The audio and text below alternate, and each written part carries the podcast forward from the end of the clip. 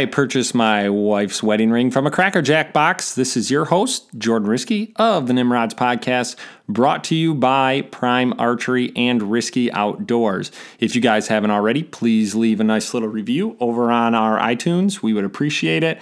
Also, I want to apologize in advance for the dog barking in the background around the five minute mark, as my dog Sisney went a little crazy as someone showed up to our house. So, again, I apologize. But on this episode, we have my good buddy Rob on here talking about target archery and his largest Michigan deer, which I believe was featured in Woods and Waters magazine, scoring right there around 150 inches. Um, just an overall great Michigan deer hunting story. Rob was able to harvest this on a decently small chunk of land. So, uh, yeah, without further ado, we're going to jump right into this and get my good buddy Rob on the phone. All right, so we got my good buddy Rob on the phone. Uh, Rob, go ahead. Tell us a little bit about yourself, what you do, and kind of how you got into deer hunting. Hey guys, uh, thanks for having me on. Um, been hunting for close to 15, 16 years now. I kind of got a late start. Um, you know, I'd, I'd gone out uh, when I was a youth with my dad and, uh, you know, sat in the blind type of thing, but uh, I didn't get into archery hunting um, until I was a senior in high school. Um, got my first bow at Darton, um, and uh, got it pretty late in the year. I think I got it Christmas time, and um, you know, spent a few weeks flinging arrows all day, basically on Christmas break. And I think I did two or three sits um, out at my aunt and uncle's place uh, in Lowell. Um, no, no, no deer seen, no deer shot at, but it was cool to finally have a bow in my hands. And then from there, just uh, been getting after it. Um, been been really concentrating hard on archery only um, for probably the last seven or eight years. Um, I uh, when I first took a, a whitetail with a bow at close range. Um, from then on out, I think I'd taken a doe um, at like 15, 16 yards when I was in college, and at that point, having those deer that close and everything, I just I kind of decided gun gun hunting was not for me. I'll do it if I ever had to, or if that was the thing the family was doing that weekend. But um, my choice is to have a bow in hand and be in the whitetail woods. That's awesome. I think that's kind of how Jake and I are. We'll we'll we'll use a shotgun if that's what everyone's doing at that time, but more so than not, we are we're we're bow hunting. yeah. And, I'm typically the odd man out in the family too. I mean, all my uncles and, and grandpa and everybody still love to rifle hunt, and uh, you know they go out west and, and still rifle hunt. Um, but I'm slowly dragging my my two older cousins uh, in the archery world with me too. They they uh, tend to want to put a bow in their hands as well. So we get a lot of weekend trips where we'll get up north and stuff together and go bow hunting on some state land and everything. So we're kind of there's a little bit of divide between the uh, the seniors and the the younger guys in our family. Gotcha. Yeah. So archery only. What got you into to archery? Darton, man. That was like I. That's a Michigan company too, right? I believe. Yeah. Yeah. Yep. Michigan company bow. Um, my uncle had shot Darton for years. My dad was a Hoyt guy when he was uh, shooting a compound bow, and um, I think we just needed something at a good price point when I first wanted to get into it because I'd never really shot before. So uh, we had a, um, I think a private Darton dealer that my uncle knew really well uh, up in the Midland area, and uh, so I went over there and he had a nice little shop in his in his uh, garage, and we got all set up and everything, and um, kind of started from there. Yeah, they were they were like big because I know I grew up. I mean, in the Jackson County area, and one of the shops close to our house, it was like specifically Darton, and they're they're trying to make a comeback now, but yeah, man. They yeah, they've done really well. They've got a couple of uh, you know, I shoot a lot of target archery as well, a lot of 3D, and and so you that's where you kind of get to see a lot of the different brands represented and um, they've got a couple of pro shooters that uh, you start seeing on the weekends at some of the big national shoots that that make it pretty far. I don't think they're in any of the shoot downs or anything like that, but um, you know they're starting to kind of make a comeback, like you said, and be more well represented, at least on a target scene and that usually tends to make a transition into the outdoor or you know into the archery woods as well. Yeah, I was just listening to actually uh, a podcast with Ryan Silver from Prime, and he was talking about how the United States is like really big into the hunting world, but then you get over overseas into like Europe. I, th- I think it was Ryan. It was one of the guys from um, Prime, and they say you get over into Europe, and it's a complete opposite. You have a large target archery community and a very small hunting community, kind of like it is here in the U.S., but just flip Yeah, there's uh, and that's the one thing I found as well is is there's a ton of European archers that come over here to shoot 3D and to shoot a lot of our our large events just because the, financially the, the payouts are great uh, and stuff here but um, yeah they just they don't hunt like like we do over here that's not the prime or the the prime or the uh, you know the number one goal uh, usually with archery equipment here in America is Yeah. probably you're, you're probably hunting with it versus versus target archery and I think it, yeah like you said it's completely opposite overseas Sorry, my dog is barking. Someone just pulled in. Quiet, sissy. Um, so yeah, Rob, onto the the target archery. Shut up. Um, onto the target archery. What kind of got you into that? Um, I have a good buddy of mine that shoots or was uh, actually shooting for Mathews. Um, I showed up um, when I was working for a shop in the east side of the state. Uh, we had some target archers and stuff in there. And when I uh, moved back to the west side of the state, um, one of the guys that I knew from that shop said, "Hey, you know, you should come try this 3D thing. It's good practice. It'll make you a better archer." So I. Uh, I threw my basically all my hunting equipment and in my bag and and uh, showed up at a um, the West Michigan Archery Center here in Rockford, Michigan, um, and they had an indoor ASA shoot. And um, because my the speed of my bow, I was still shooting seventy a seventy pound hunting setup.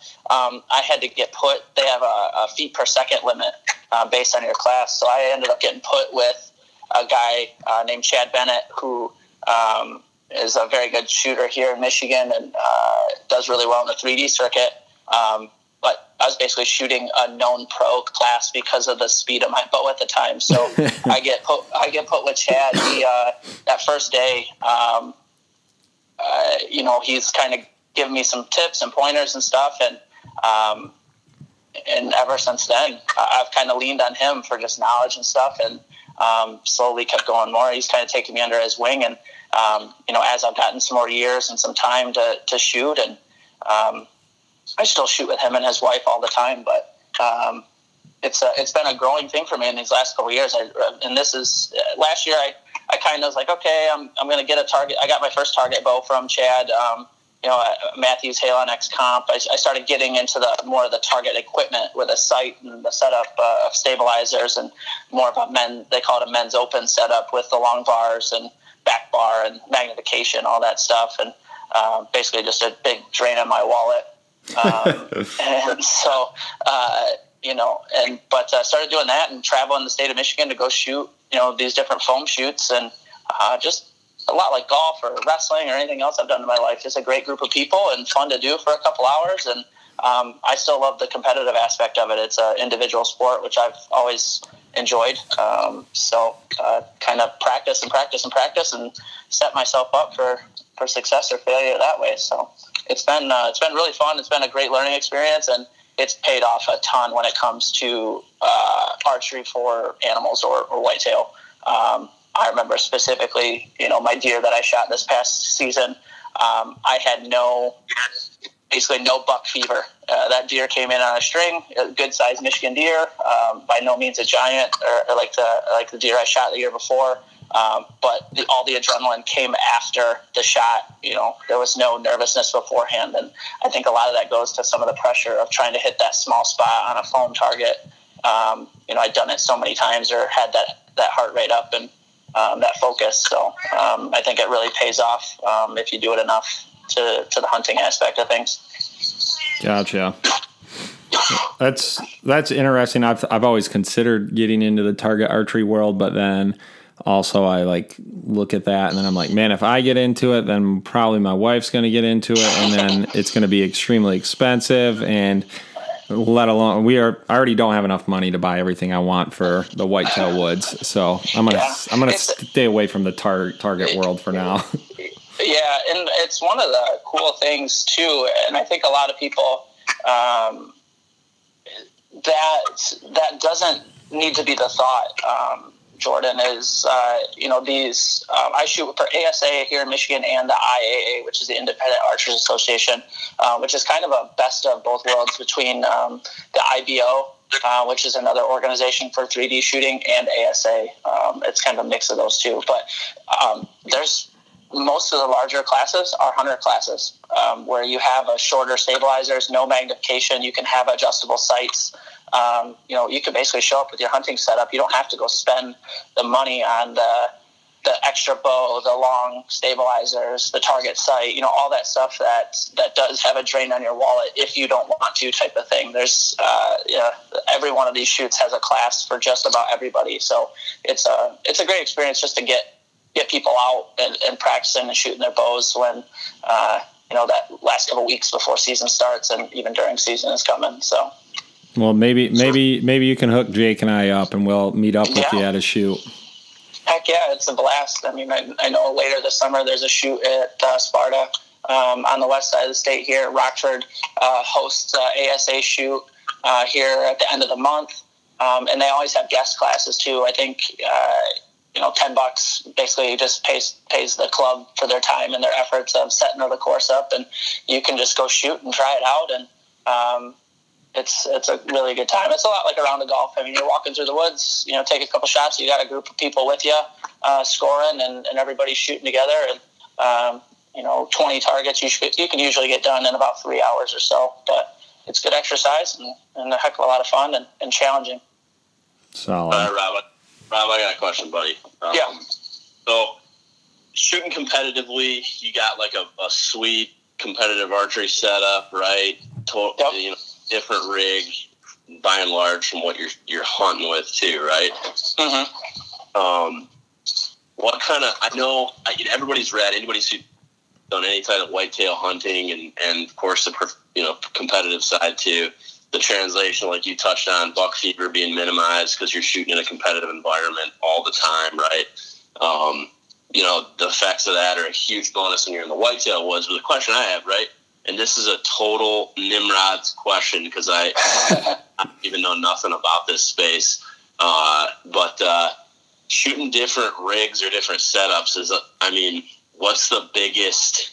I mean, I know your your your stabilizers and everything are locked down. You're in a spot where there's not a lot of bow movement and stuff. When you're up in a tree and you're using something different, is a ton of it still translate? You have to spend a month or two kind of setting this, you know, the competitive rig aside to get ready for whitetail season, or how do you kind of go through that? Um, no, and there's, and I did it kind of the, you can, this is how it gets expensive. Um, and this is something I'm going to have to go, go do now that I've switched away from Mathews to Prime. Um, I, I'll be getting my CT9 here uh, in another week or two, and I've been shooting a, a demo bow uh, that long range uh, my home shop in Holland has, um, and I've and I've loved it. Um, but I tried to even when I was shooting with Mathews, tried to set myself up to where the draw cycle and basically the feel of the bow was just about the same. My 3D rig um, I had at 70 pounds, um, you know, just exactly like my Halon 32 I was shooting for a couple years uh, was. Um,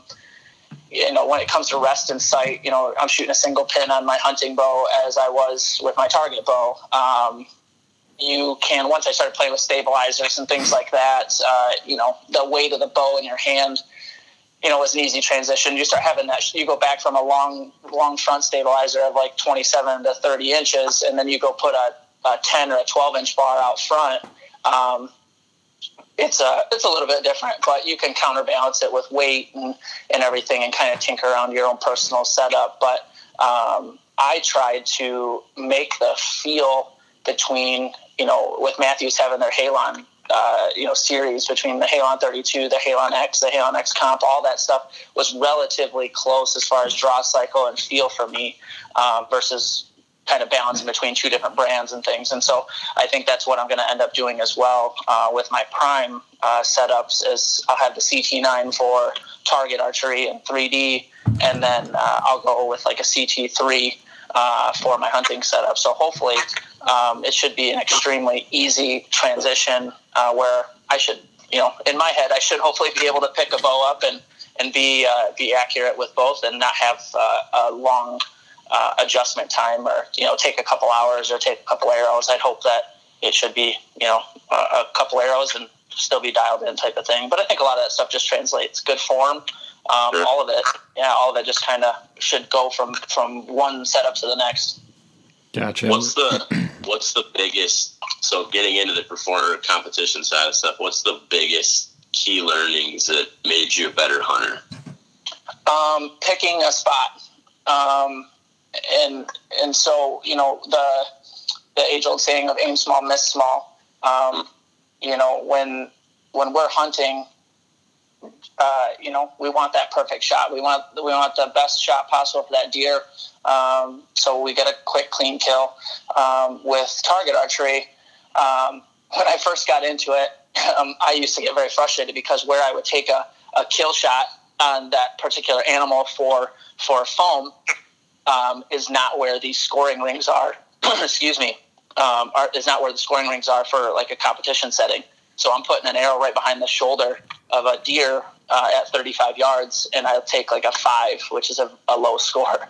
And so they have the inserts and stuff set up more in a central location. So, um, but you've got you know you've got small scoring rings on these 3D targets, and so um, I've got to hit. If, if I'm going to be competitive with some of the groups and guys I'm shooting, I got to be able to hit uh, you know a 50 cent piece at 40 yards. Um, and consistently do it. So you're really picking. You're really you're really taught to pick a spot, aim at that spot, and stay on that spot and execute a good shot um, and get that arrow in there. And that I think that is you know it easily translates to any any type of uh, hunting we do is aim small, miss small, pick that spot on that animal, and and execute a good shot. Gotcha. Nice. Rob, so why? I I made the switch this year too. I'm going to with the I'm going away from a Halon and picked up the Prime, the CT3. Jake went with the uh, the CT5, and then Cassandra went with just the 30. I don't even know. It's not a. Is it just the Logic? Is that what it's called? Just the 30. Yeah, Logic's last year. Yep. or uh, what's the 31 inch this year? I think there's no 31 inch this year. I think Prime just had their Logic last from last year. That's a 31 inch axle axle bow, and then they just have the CT3, five, and nine this year, which Yeah. is a 33 inch, a 35, and 39 inch axle axle. Yeah, so she went with the last year the lodge is just the 31 inch or whatever it is. So, um, what was what was your deciding factor in switching from from a Mathews to to a Prime? I was having a little bit of uh, on all my Mathews. I would switch the grips out. Um, I I was having some grip issues, so I would always put an aftermarket grip. Um, you know, just spending more money on target archery stuff. um, but uh, I would always switch the grip for the last few models of Mathews bows that I got, and and uh, you know it would shoot just fine. But I, I had just picked up a TRX um, seven, and um, was liking it. I, I was shooting just fine with it. But I we had a demo. Uh, we have a demo CT9 in the um, in the shop, and it was a nice metallic purple and basically colors and stuff. I mean, it looks beautiful. I will say Prime's Prime's fit or finish on their bows and stuff um, is is bar none. I, I think they have the best looking bow when it comes to any of the bows in the uh, in the industry right now. Um, I think they've done such a great job, and I think that's why they're um, so successful lately. Is they just uh, things just look awesome. But um, anyway, I was uh, I would take that that demo bow with no sight, uh, just a rest on it, no stabilizers or anything, and just kind of blank bale uh, into into our targets there at the range, and it just you know shot after shot just started feeling really good. Um, I didn't know any of the specs on the bow. I just knew it was a sixty pound bow. Um, I didn't know what the draw length was set at or anything, um, but it just as soon as I got to full draw, just felt awesome. Felt like a natural fit for me, and so I just kept doing it, kept doing it, and eventually I set it up to, to throw a sight on and, and stabilizers, and started shooting some arrows and stuff through it at, at the range at twenty yards, and um, it just felt awesome. And so I, I kind of got to a point, and I actually got back to talking to Chad, who's, like I said, he's kind of my mentor with a lot of this target archery stuff. And uh, I said, hey, man, I, I might make this switch to CT9. I'm, I'm falling in love with this thing. And he goes, well, it's funny you say that because uh, my wife and I might be doing the same thing. And I said, oh, and this was news to me when I mentioned that to him. And, uh, and so I tend to get a lot of his hand me downs or I copycat him a lot because you know if it works for him, it should work for me, right? Um, so it was funny to hear him say that he was making the switch as well, and uh, a few guys in our shop have made the switch, and um, I they're whatever they're doing right now. Um, you can see it in their lead times uh, for bows. Um, you know, at, at months uh, right now, um, they're doing something well over there at Prime, and um, I'm really excited to get my new one in. But for right now, I'm just still pounding pounding X's and pounding foam with this demo bow. It's it's shooting like a dream. Yeah, I was talking to a shop down here, and I was just picking his brain on kind of the the whole prime and because I've never never owned one. I've shot a Bowtech. Um, a, I grew up on a bear, then switched to shot Bowtech. Shot two different two different bows, and then switched to the Mathews and fell in love with that. And then I picked up the prime and actually shot shot that one with you up at the the show, and then I picked up the CT three, and the grips on them are phenomenal. And I was yeah. talking to a guy down here, and he loves them. At this guy at the shop, and he said that's the only bow that he, as long as it was the owner of the shop, he said that's the only branded bow that he has not had to repair either a broken limb or a riser. Nothing like manufacturer wise has broke on a bow that he has brought in. He yeah, says, I've oh, never, I oh. never had issues with my Mathews at all or anything like that. But uh, same thing. I've heard great things about the quality uh, of prime bows, and it's a Michigan. You know, with all of us here being in Michigan, I mean, it's awesome just to support a Michigan company. For um, sure. You know, and how cool is it that you know if you're, if, I can't, I don't have a whole lot of room to talk. I've been through four different bows in the last eight months um, before I finally settled on one. But you know, how cool is it that you stick with a, a prime bow, and and I think what two, every two years you get new set of strings. Yeah. You know, and if you're if you're shooting as much as as we are. Um, especially for target archery, for me, um, I'm going to stick with my factory strings when I do get my CT9 in. Um, and so to get a new set of strings every two years without having to go out and spend, you know, another 100, 150 on a new set. Yeah, um, I was. That's just even. I was. I heard somewhere the other day they're they're they're using the top of the line as far as like whatever the the the string is. It's the best quality you can get, and they're like a two hundred dollar string if you were to buy them, and you get them yeah, free yep. every two years. Yeah, exactly. I mean, I've I've put a ton of arrows this demo bow um, here in the last month and a half, two months.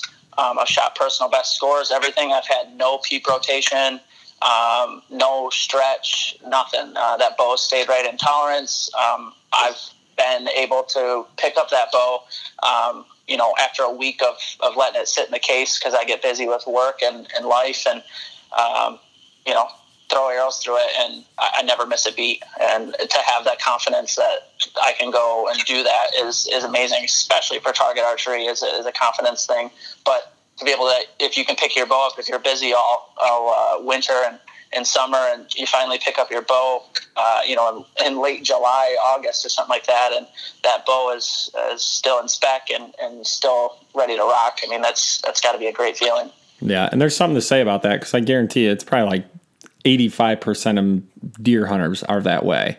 Season yep, ends, they exactly. put their bow away, and they don't pick it up till July, August, and then they start shooting.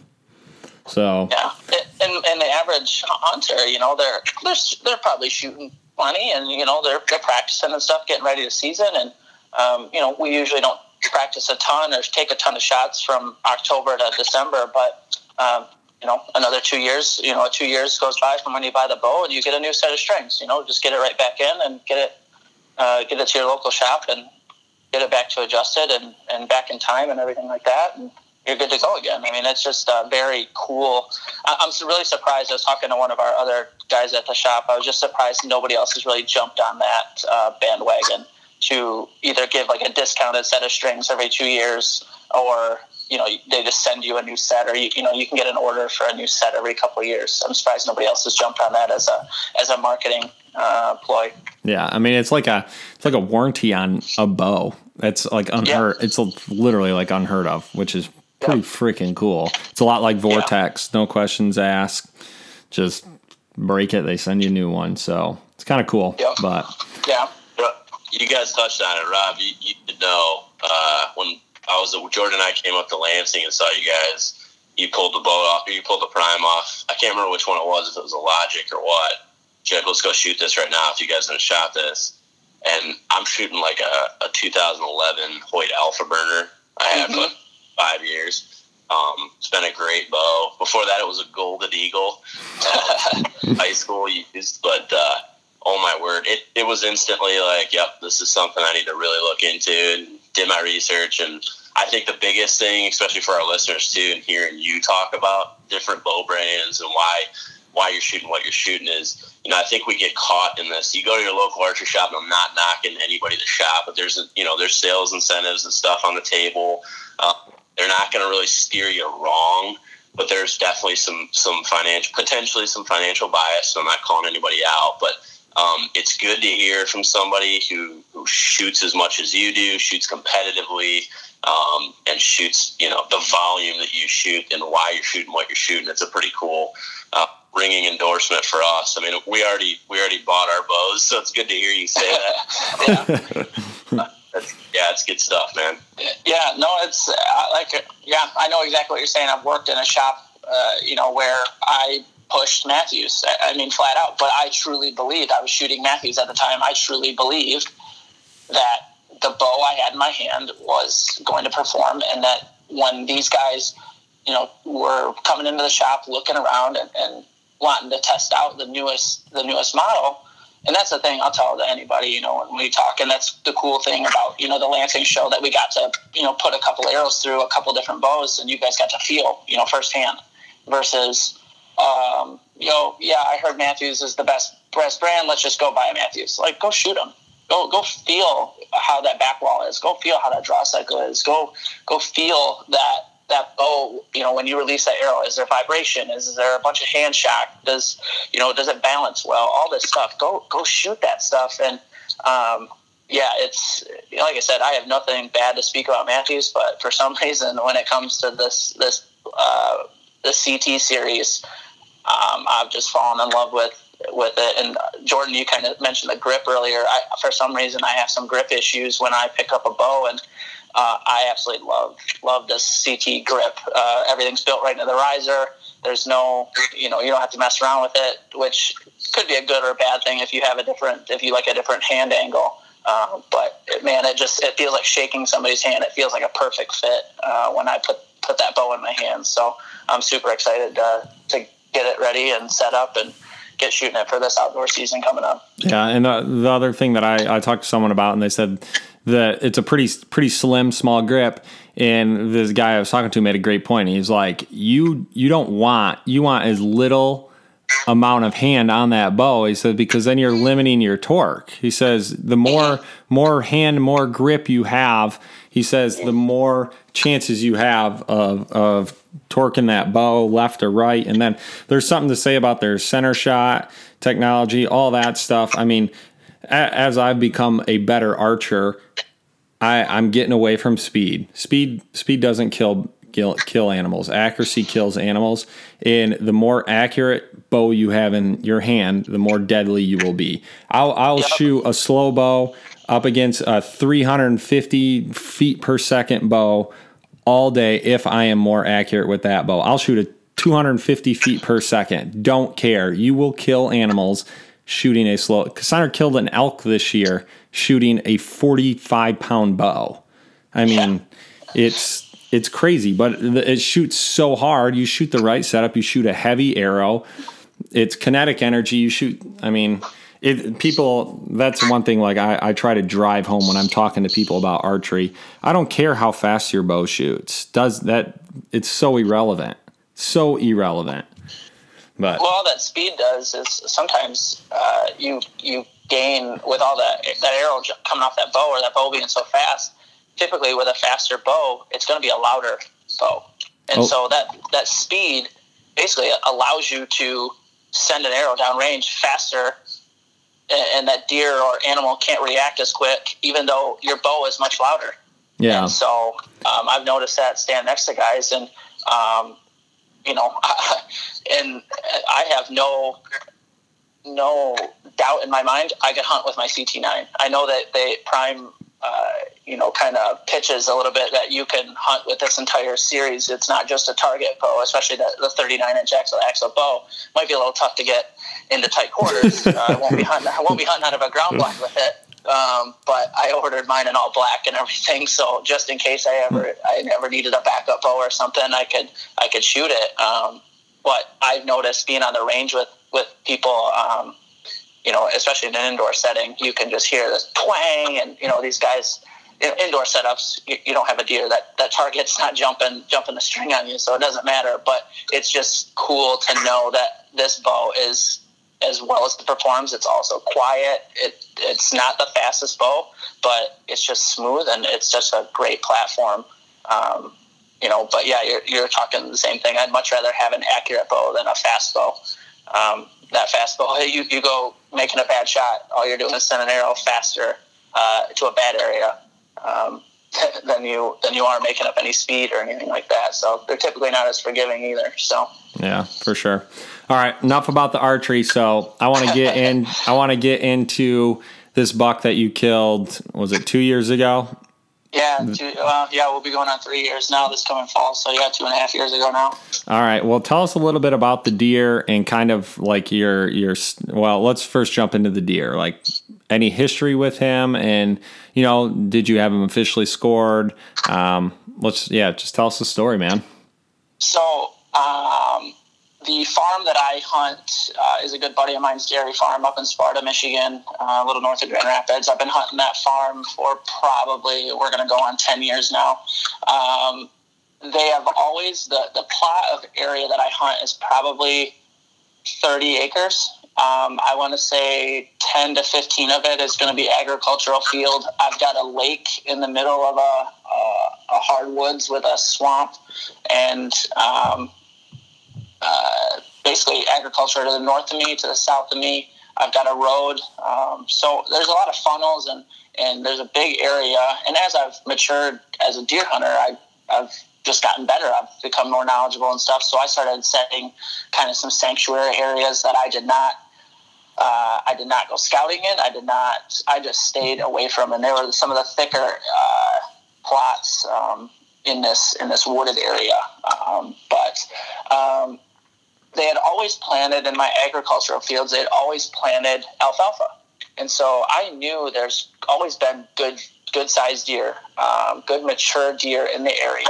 Um, so I could go scout them all summer. You know, I'd sit on the edge of the road and, and watch the field and stuff at night and, and see these deer. Um, and I came home, um, and I don't have a whole lot of communication with the farmer as far as what they're planning. You know, hey, they're going to do what they're going to do, and, and I just am lucky enough and to get to hunt it, so it's awesome that way. But um, I came home and uh, from North Dakota and was going to start hunting this property again, and they were going to put corn in uh, this field, and I knew the moment they put corn in and that they were going to um, have a, better food source, especially for once the season, once later uh, in the fall uh, came, um, I was going to be able to see some some deer, and it was going to hold more deer.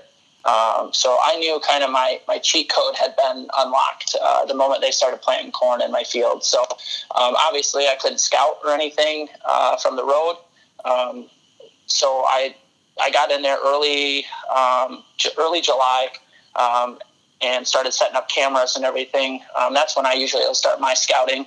Um, is early July. I kind of have a good good understanding of the property anyway, so I don't need to to spend a whole lot of time early in the year. I guess I'll go shed hunt it and stuff. But um, so I set up cameras uh, along the edge of the corn. There was about ten to fifteen yards of of tall grass and weeds before the corn line started between the edge of the woods. So it was good travel corridors. Um, so I set up cameras along the perimeter. Um, and kind of let those cameras sit. And as I've gotten better, you know, you don't go check the cameras every week. Uh, you stay out of there and keep the scent out of there. So, um, my first camera pull, I think, was the first first week in August. I let, let let those cameras sit for about three weeks just to make sure that the batteries and stuff were working. Cameras were taking pictures, and the very first picture I got um, was a beautiful velvet ten point. Um, probably the biggest buck I'd ever seen on hoof. It was definitely the biggest buck I'd ever seen on this property. Um, but that was literally the very first picture I pulled uh, out of the camera. Um, so that immediately um, got me excited, and I it kind of proved that okay, I, I knew the moment the corn got planted, and and I was going to have corn to hunt that year. Um, it, it was going to be a good season, an exciting season. So I probably had um, within this 30 acres, and and now adding all that tall corn, um, deer were holding in there. I probably had seven or eight different bucks um, of all different ages, but I had three really good bucks. Um, I had another eight pointer I called Captain Hook. He had a bent brow tine um, that was uh, probably a two and a half year old deer. Um, and up until this point, I never shot a really good size deer before, so I didn't have really high standards.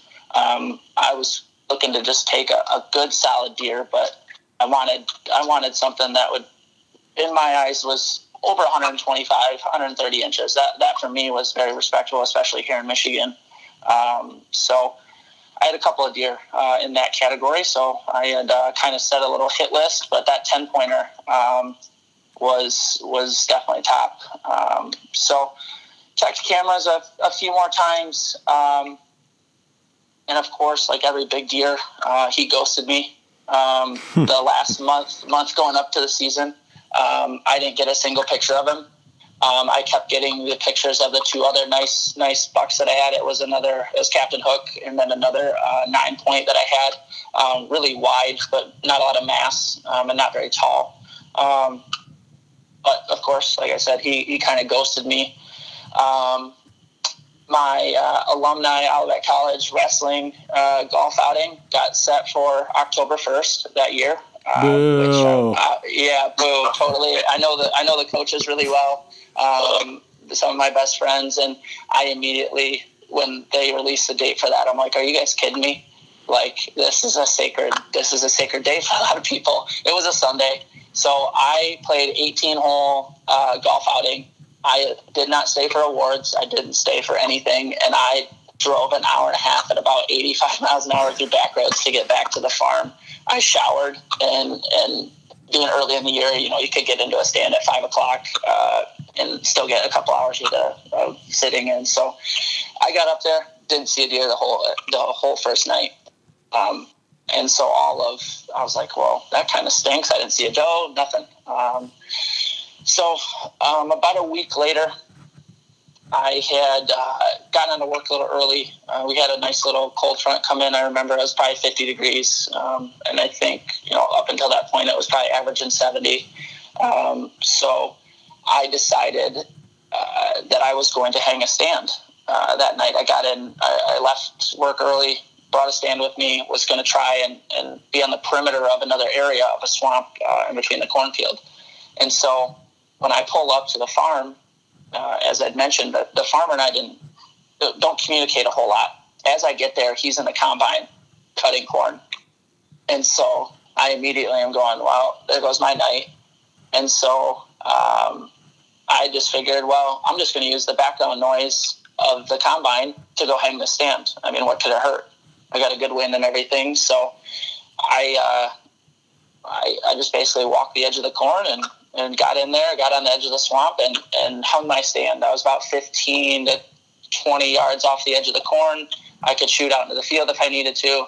Um, just decided once I got that stand hung, I'll, I'll sit the last hour and a half, two hours, and um, and I did, and it ended up turning out to be the most eventful night of hunting I've ever had in the woods. Um, as soon as the combine left the field, um, they had basically cut the outer uh, 20 or 25 rows uh, of the cornfield. So basically, I got a nice racetrack of, of cut corn in between me, the standing corn, and then the edge of the woods.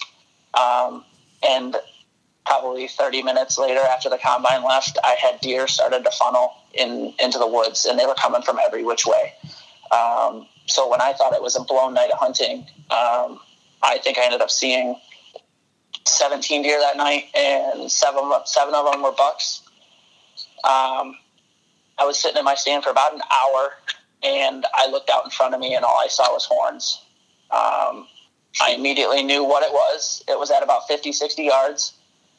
my heart, of course, started racing. Biggest deer of my life was actually made himself appear. I hadn't seen him on camera for a whole month, um, and so he walked right out in front of me, um, and he could have taken a left or a right. Uh, right would have taken him away from me uh, down the, the hedgerow of the corn, um, and I would have never saw him the rest of the night. Left, he would have walked right at me, and he took a left. Um, so he starts walking at me. Um, I'm starting, of course, to play this in my head of, holy cow, this is going to happen. I'm going to get a shot at this deer. Um, and he gets to 48 yards and I practice all summer um, at 100 yards, 75, 80 yards. You know, I, I, practice these really long distance shots for the purpose of being able to take a, a shot at 50 or less when it when it comes to it. Um, and so I was like, I'm, I'm confident here. I can take this shot. So I range him. He's at 48 yards. I set my um, sight for just an extra yard, um, just just in case, as almost like a, a, a I guess, a, I don't know, a safety net. Um, I draw back on him. He didn't have a clue what happened. I let an arrow fly, and it goes right over his back. And so I just missed the biggest deer in my life at 48 yards. Um, and he kind of bounds off, um, but he doesn't spook too bad. So I'm like, okay, it's so early in the night. I take a seat and kind of lick my wounds and, and try to get myself back mentally. Um, and the night kind of goes on. I end up seeing uh, from that point on, I end up seeing another six different bucks, probably another four or five does. I saw fighting that night. It was the, it was the 10th of October, and I saw a bunch of bucks sparring and stuff, which I had never seen in a Michigan woods before. So that was really cool. Um, but uh, just to speed up the story, a week later, um, I got back in the same stand, or actually, I moved that stand um, about 15 yards closer to the edge of the uh, corn. Um, so basically, anything out uh, in the edge of the corn, um, I could take a shot at. Did did the did the farmer pick the entire cornfield by that time, or did, was it still just that outer no, edge? Nope, still still set up um, where, like I said, I probably had thirty to well. Now that I'm kind of thinking about it a little bit more, I probably had forty to fifty yards of cut corn um, from the edge of the the hardwoods and swamp that I was hunting to the standing corn. Okay. So they probably cut two or three combine widths worth um, so it was it was awesome. Those no none of the deer could be seen from the road. I mean, it was a nice secluded area. Um, so I got another. You know, I'm in sales, so I have a flexible schedule. So I dipped out of work uh, early. Um, got in my stand. I was in my stand. I think uh, at like three o'clock. Um, I'm answering emails and text messages and stuff, just still trying to be a diligent worker. And all I hear is thrashing um, to to my left around a corner um, of this wooded area, and so I didn't think anything of it. I thought it was raccoons and stuff. I kind of kept paying attention to it, and um, I look, and again, all I see is horns. And I've always been the hunter, or at least in my head, that I'm not as far as uh, I'm not lucky, or I don't hunt properties that deer up moving, you know, 20 minutes after I'm in a stand. And so to see a deer within the first hour of me sitting down, um, I was ecstatic. And then to see that it had a head full of horns and that it was the deer that I had missed, um, I was, yeah, I was ecstatic this time. And um, so he was beating up brush and making rubs and everything. And I watched this deer for about 25 minutes work his way towards me slowly. I started picking spots to where he might come come into this area, and he actually walked behind me. Uh, he didn't walk out into the corn. Um, so I, uh, I had a little heart to heart with myself this time as far as, hey, stay calm. You can do this. You know, I was giving myself some self talk, um, trying to just remain calm um, as best I can, knowing that I was going to get another shot at this buck. And uh, so he walked um, to my left, which presented a perfect shot for being a right hander um, at 30 yards. And uh, I let him have it uh, this time. And so this time I, I, I, smoked him. I, I hit him a little low. Um, and so um, I could see blood and stuff running down his leg. I, I, knew I made a good hit or what I thought was a good hit. And so he, he bound off, ran for about 20 yards and then, um, and then started walking and just kind of walked off. And, and so I'm, I'm on binoculars, watching, watching, watching, and hoping he tips over. His tail's kind of doing the, the flicker and flack, and um, he doesn't he doesn't tip over. I'm like, okay, come on, just just go down. He takes about another ten to fifteen steps and beds down, and I'm sitting there going, well, well that's not supposed to happen. Um, I, I, I kind of saw him get a little woozy, so that was uh, a reassuring uh, sight that um, he, he took a couple of stumble steps. So I knew he was probably losing blood and, and he was in a bad shape. But uh, he bedded down 50 yards from me, and I watched him literally the rest of the night. Um, I I had called uh, called my dad. He's given me uh, he's given me some different advice, and I think Jordan, I think I had texted and called you that night. You called me in the uh, stand. You were freaking out. You're yeah, like, I don't know I what to do. yeah, I was losing my mind that night. I was like, and, uh, get out of there. Leave him alone. Yep, exactly. And and that's you know you watch Levi Morgan, you watch you know any of these shows, and it's you know when in doubt, back out. And and so I had a small argument with my dad because he, in his experience he lost a couple deer um, because he didn't pursue them after he took a shot. Um, and so I went with my gut and what you know what my idols and stuff and, and what my good friend uh, Jordan had told me is and so I had uh, I was hunting with a buddy of mine that was uh, a couple miles away on his property as well. And I called him told him what had happened and um, that deer actually bedded between me and my truck. So I told him to pick me up on the backside of the farm.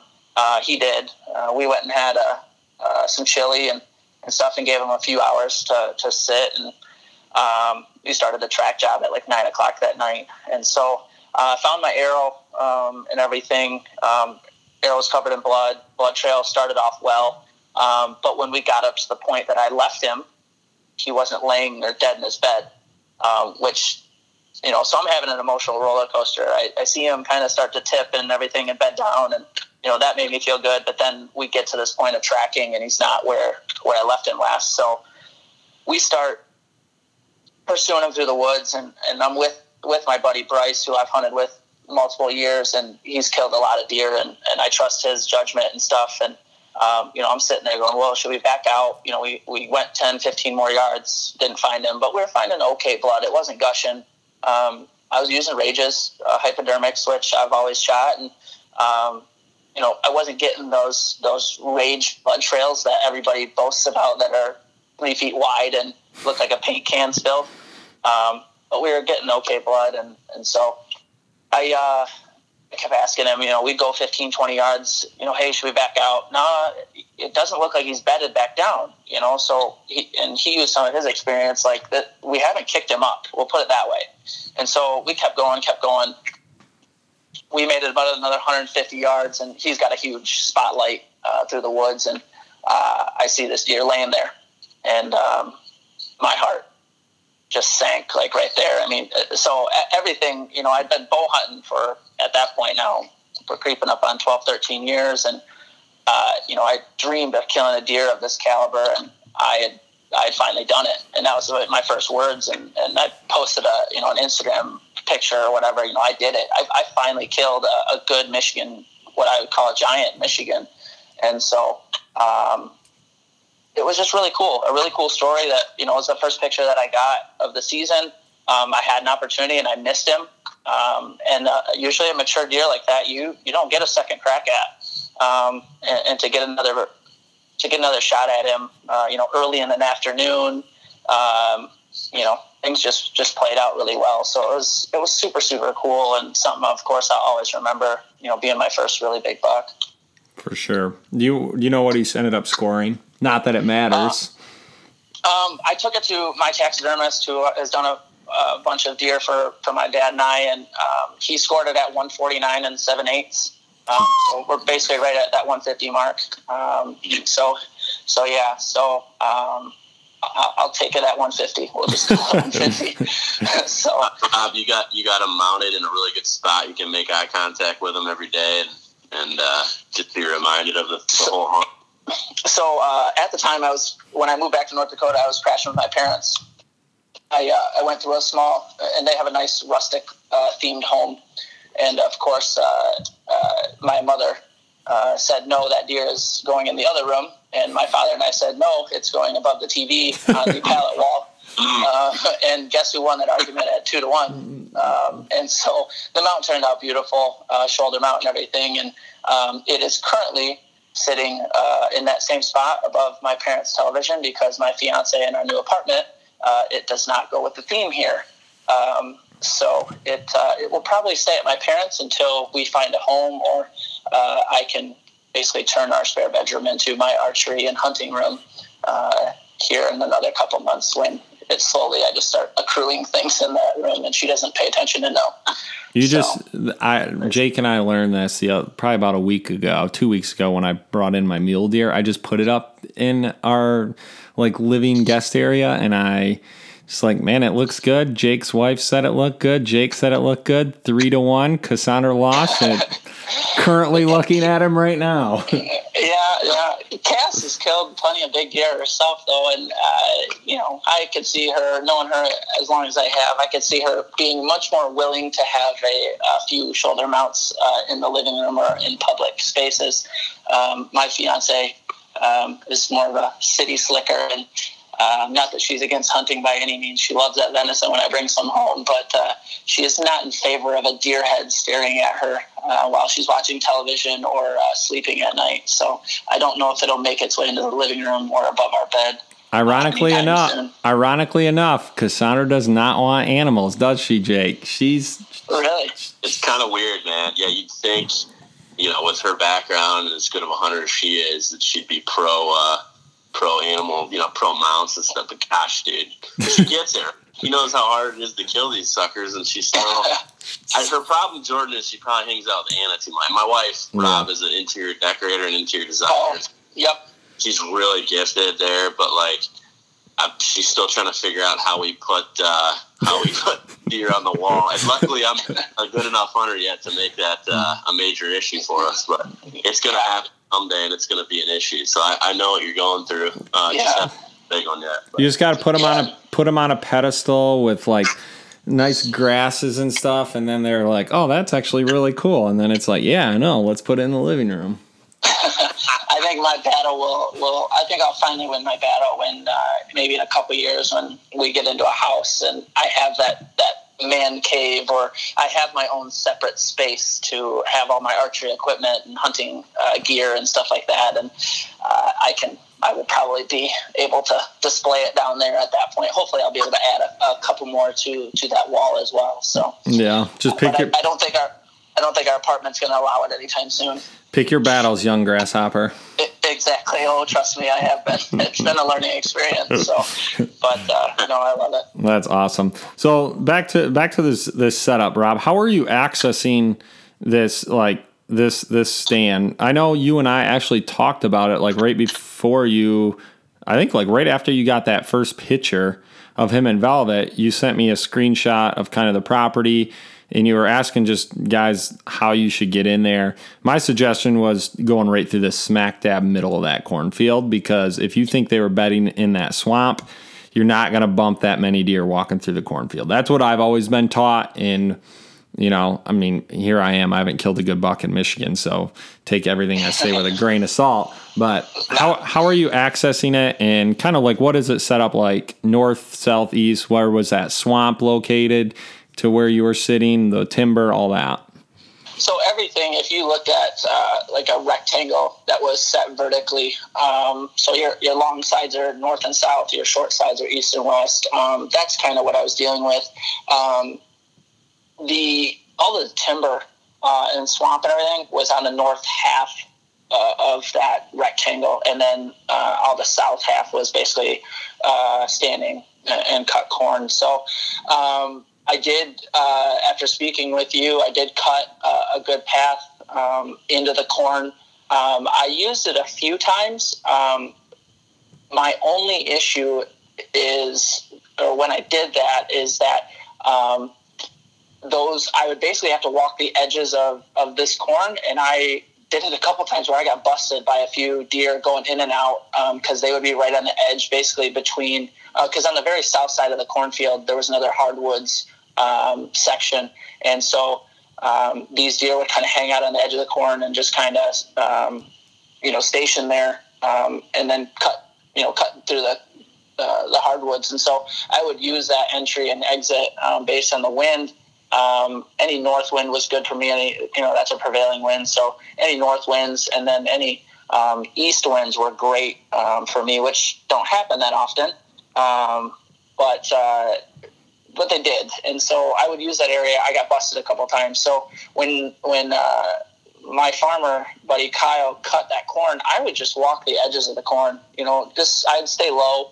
Um, there was a lot of tall grass, almost like uh, you know that that I think they call that Indian grass or something. It was that tall, you know, yep. four, five, six foot, like CRP type grass. So I wasn't just uh, you know sticking out like a sore thumb. I kind of had a little barrier between the edge of the corn, which I could walk quietly in, and then the swamp and stuff. So I, of course, would always check my wind um, and everything, and that's kind of what would depict on where I would park my truck.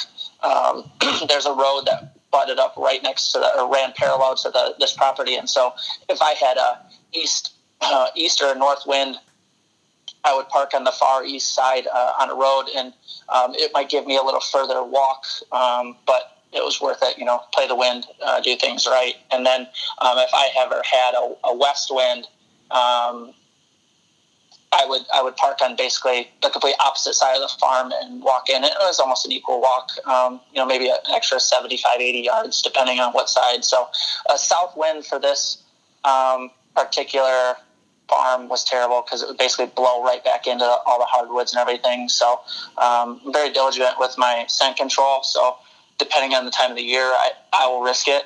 Uh, you know, when those deer start getting a little bit stupider and, and start rutting it up. And it, maybe it's not as, as big of a deal, but this was early, you know, two weeks into the season type of thing. So I actually that night had a, um, had an east wind, a, a, good 10 mile an hour east wind, and he came from, from the east. So he was never going to smell me, which was a, another bonus and a confidence booster that, that everything was going to develop and, and play, you know, play out in my favor if, you know, I just didn't move and, and make any, you know, any mistakes on my end, um, you know, stand in creek or anything like that. And, uh, you know, he took the right path uh, for me to get a shot at him. So I knew right away with the wind and where he showed up, uh, things were going to go really, really well. So nice.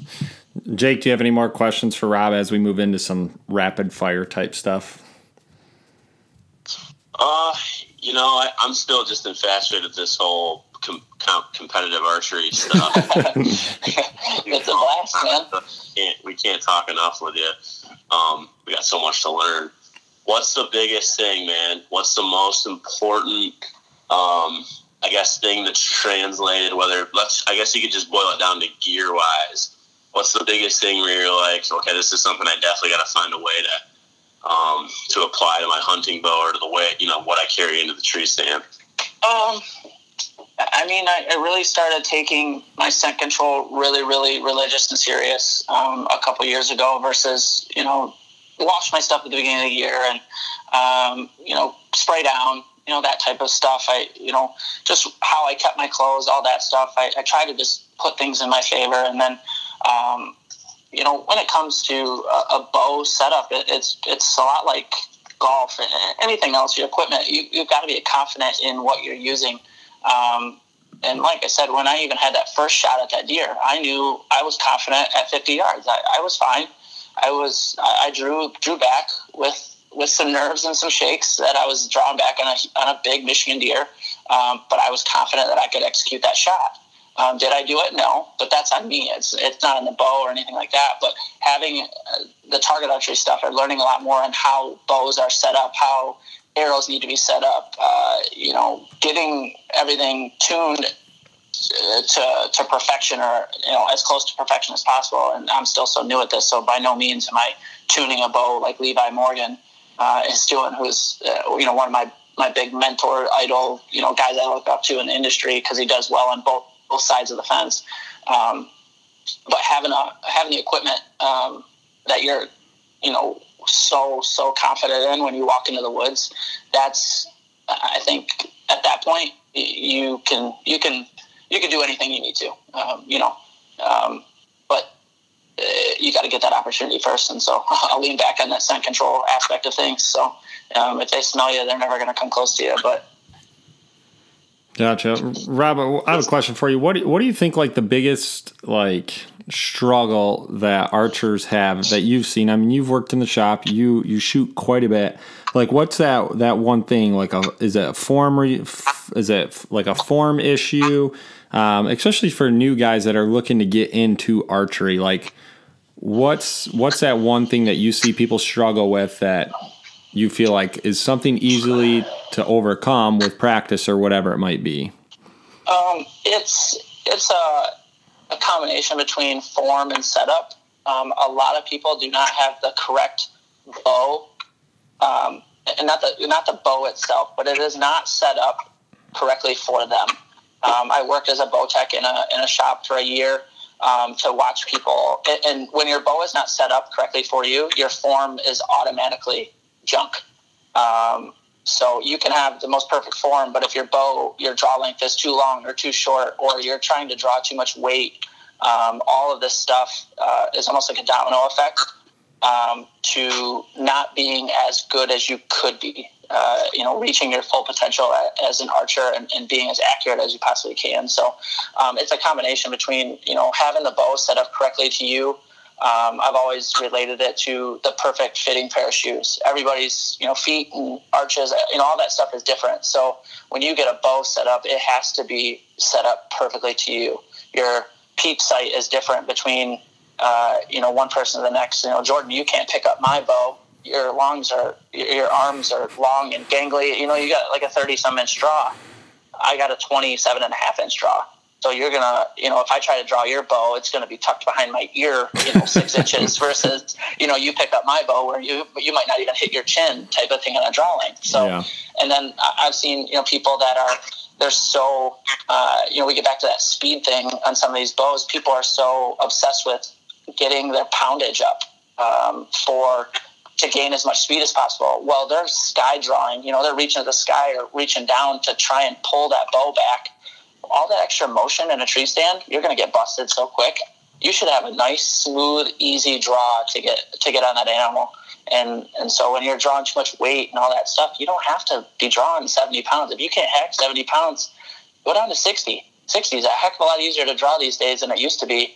You know, versus a, a 70 pound bow, or you know, vice versa. Go down to 50 uh, you can kill a deer with with 25 30 pounds these days yeah. with the right equipment so um, you know i think it's a combination of those two things that people need to, to work on their form, but make sure that bow is set up correctly for you, um, or else you can't really get the form correct. Yeah. Jake and I were actually just talking about that um, whole setup and people trying to reach that, that certain speed. And this year I hunted my hunting setup. I have 70 pound limbs, but I was only shooting a 60, 62 pound bow.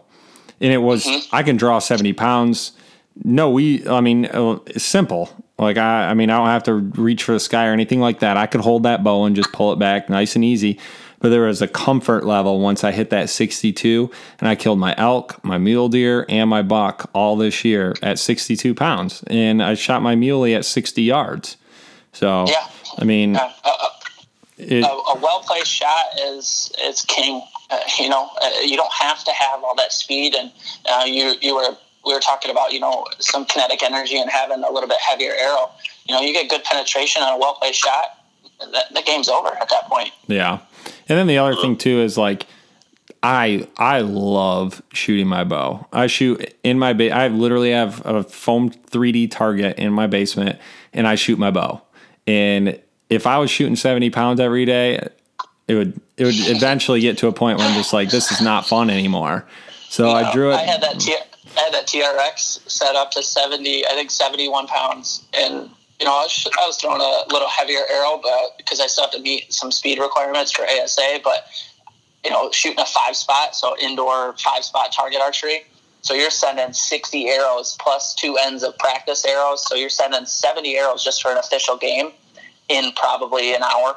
No, thank seven, you. At 71 pounds. And by the end, I could, I could, I, it's like conditioning. It's like conditioning for, for running, for anything else. You have to be able to hold that bow up, draw that bow back, you know, make a good shot. And I was getting to a point at 71 pounds and going, this is, thank God, you know, ASA or, you know, when I go shoot 3D, it's one shot every five minutes. I got yeah. plenty of time to recover. Yeah. So, And you're So, much yeah, big. You're you're much bigger than I am, and there's for you to say that. That's what I'm saying. Like, if anything, people just shoot a bow that you're comfortable. Don't freaking worry about speed or or you know how much pound. I mean, guys will ask you how many pounds are you pulling back.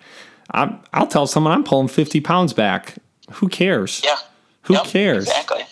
So it Yeah. doesn't matter. But All right, Rob. One quick question.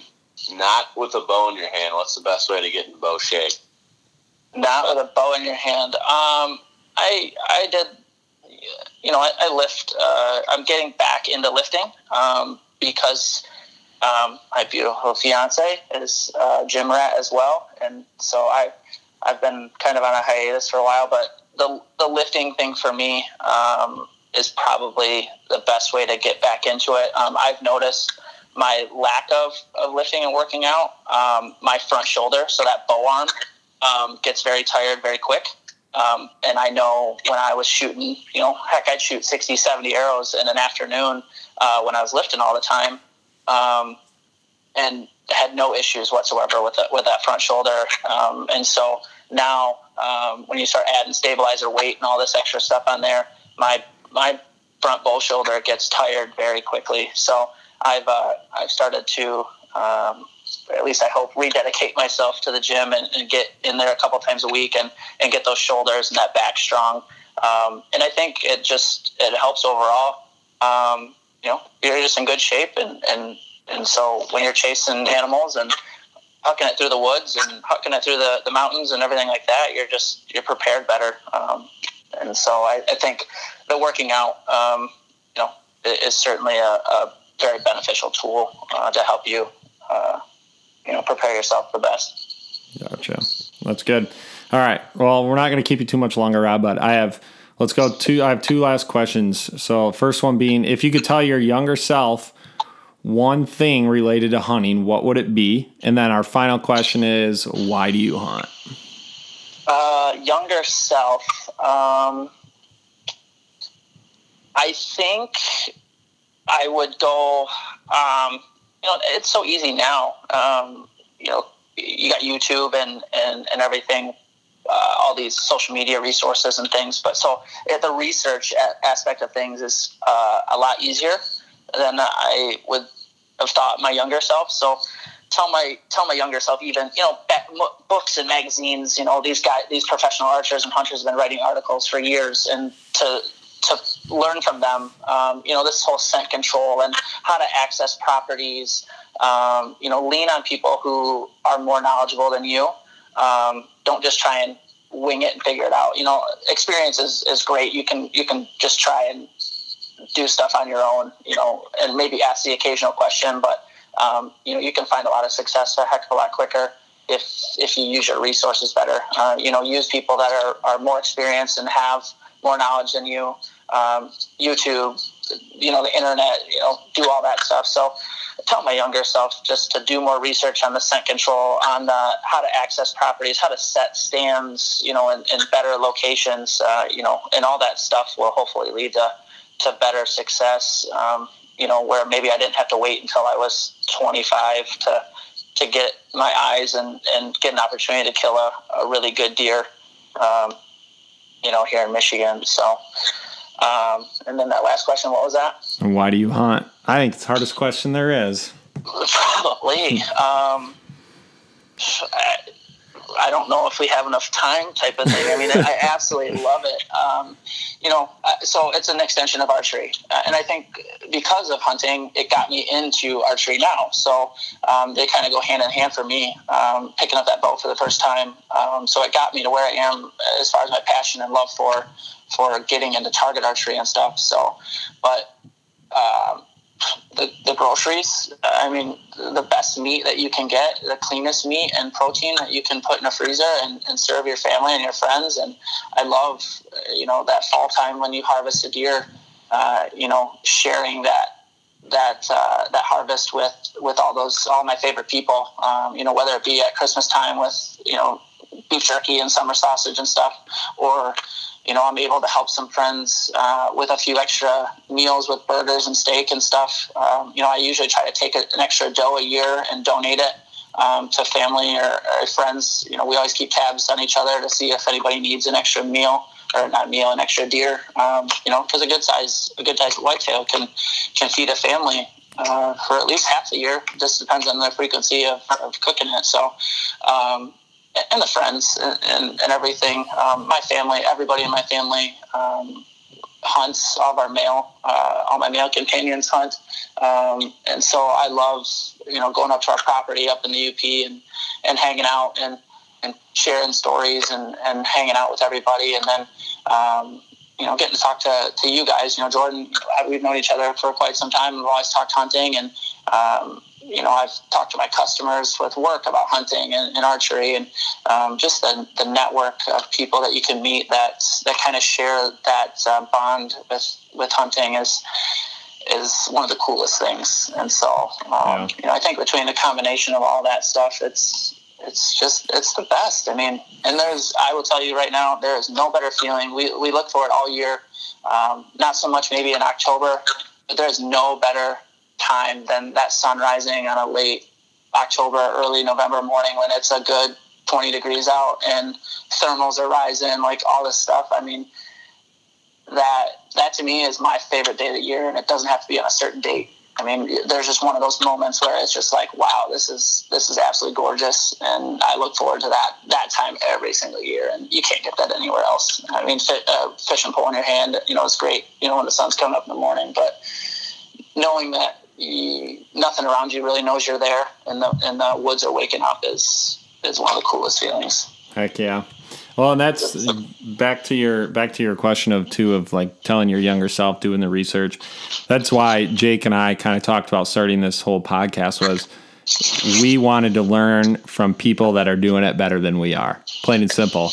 Like I haven't killed a good buck in Michigan, never have, and it's eating me alive day in and day out. And Jake and I are working our butts off trying to get our property ready in in building the habitat and everything so that we can better our chances of doing that. And we're simply here just to pick pick this knowledge. We want knowledge from guys that are doing it. So that's mm-hmm. so true. Try to learn as much from as many people and be humble about it because it's it's a game that you you you can't win. There's always someone better. There's always going to be a bigger deer, and just to be you know be humbled and blessed with you know a 150 inch deer like yourself. Like you may never get that opportunity ever again in Michigan, but I really hope not. I really hope not. I know, but that but you know what? It, to to say you did it is unbelievable. I mean, yeah, there the percentage of guys that have that opportunity is minimal. So yeah, that is so cool, dude. And I I was so stoked for you when you when I got that phone call. It was it was pretty awesome. So yeah, it's there's nothing better than that excitement, especially you know going from uh, such a low of, of missing that deer. And by the way, I found so when I killed that deer, I actually hit it the first time. You did. Um, I found I did. I found a uh, a razor blade cut on its back. Hmm. Um, that if I would have, you know, twitched a little less or something, you know, or had a little less nerves and, and hit that deer an inch lower, I would have spined him and dropped him in his tracks that first time. So, um, you know, it's a game of inches at that point. And so, um, and for your guys, like for anybody, I, it's such a, I believe so wholeheartedly, it's a cheat code is corn. You know, yeah. when Michigan was allowed to, and you're allowed to bait and stuff, everybody throws out corn. You know, I would say you could throw out apples and carrots and things, but your highest percentage of deer are probably going to come to corn. And if you can get a standing cornfield or a cut cornfield um, before a farmer comes and manures it, um, you know, and, and basically turns it back into nothing, I think that's your that's your absolute cheat code. Those deer hide in it, and when it gets cut, there's you know, there's plenty of food for them to eat. They're going to funnel to it. Um, you know, come from from all different directions to, to eat it. And so, I've uh, I, would rather if I'm going to hunt other places. I hunted state land this year that had a secluded cornfield in it. I was seeing deer every night. I didn't get a shot at anything because they were out in the middle of it. But um, you know, those deer were coming to corn, and I, for some reason, I'm just completely locked on if I can find a cornfield that's going to stay up for most of the season or at least provide me a, a good food source for most of the season. I there should be at least one good buck around there. I would I would assume. That's good. Good to know. So. Yeah. So you be, be out there hand planting corn. Yeah. At your property. so, so, Jake, do you yeah. have any any last questions for Rob? No, man. Appreciate having you on. It's been uh, it's been good. We got. I, I love hearing. I keep talking about it, but I love hearing it from a guy that that shoots as much as you do, and we got to spend some more time getting the you know download some more of your uh, your expertise on the on the gear side. Yeah, I, I love talking about that stuff. So yeah, I mean, I, I, can't wait to see you guys. Hopefully, see you guys at Long Range Holland uh, here in the next couple weeks and uh, shoot with you and stuff. And there's always opportunities to come shoot that 3D stuff. Like I said, it's it's relatively cheap. The the downfall is that there's a lot of the shoots are over on the east side of the state. Uh, that's where a lot of your participants are. Uh, so they kind of keep those shoots over there. But you know, we can carpool and stuff together. But you can guest shoot for you know ten bucks and and just go get an experience for it. But it's a it's an absolute blast and. Um, you know, I appreciate you guys having me on. I love I love talking about this stuff. It's such a passion for me. So, um, you know, I certainly hope we can get together soon and wing some arrows. Let's do it, man. We appreciate having you on, Rob. Awesome, guys. Well, have a great night. Have a have a good week too, and we'll hopefully see you soon. Yep. Thanks again, Rob, for coming on. Jake and I enjoyed our conversation and love talking about the target archery side of things, something that Jake and I have very little exposure to or know anything about. So we're looking forward to coming up and and getting out to a competition with you and shooting this spring. So thanks again, man. Um, if this sounds like something you're interested in and coming on and just talking archery or deer hunting or any hunting related, um, Jake and I would love to have you guys come on. So go to riskyoutdoors.com under the contact us link, shoot us a little message, a little bio about you. Uh, we love love to talk with you guys. We have some pretty exciting episodes coming up in the future with guys that I've already reached out and uh, we're we're pumped to bring you guys some pretty exciting stuff. So, um, as always, thank you guys for listening. Stay stealthy and strive to become a Nimrod.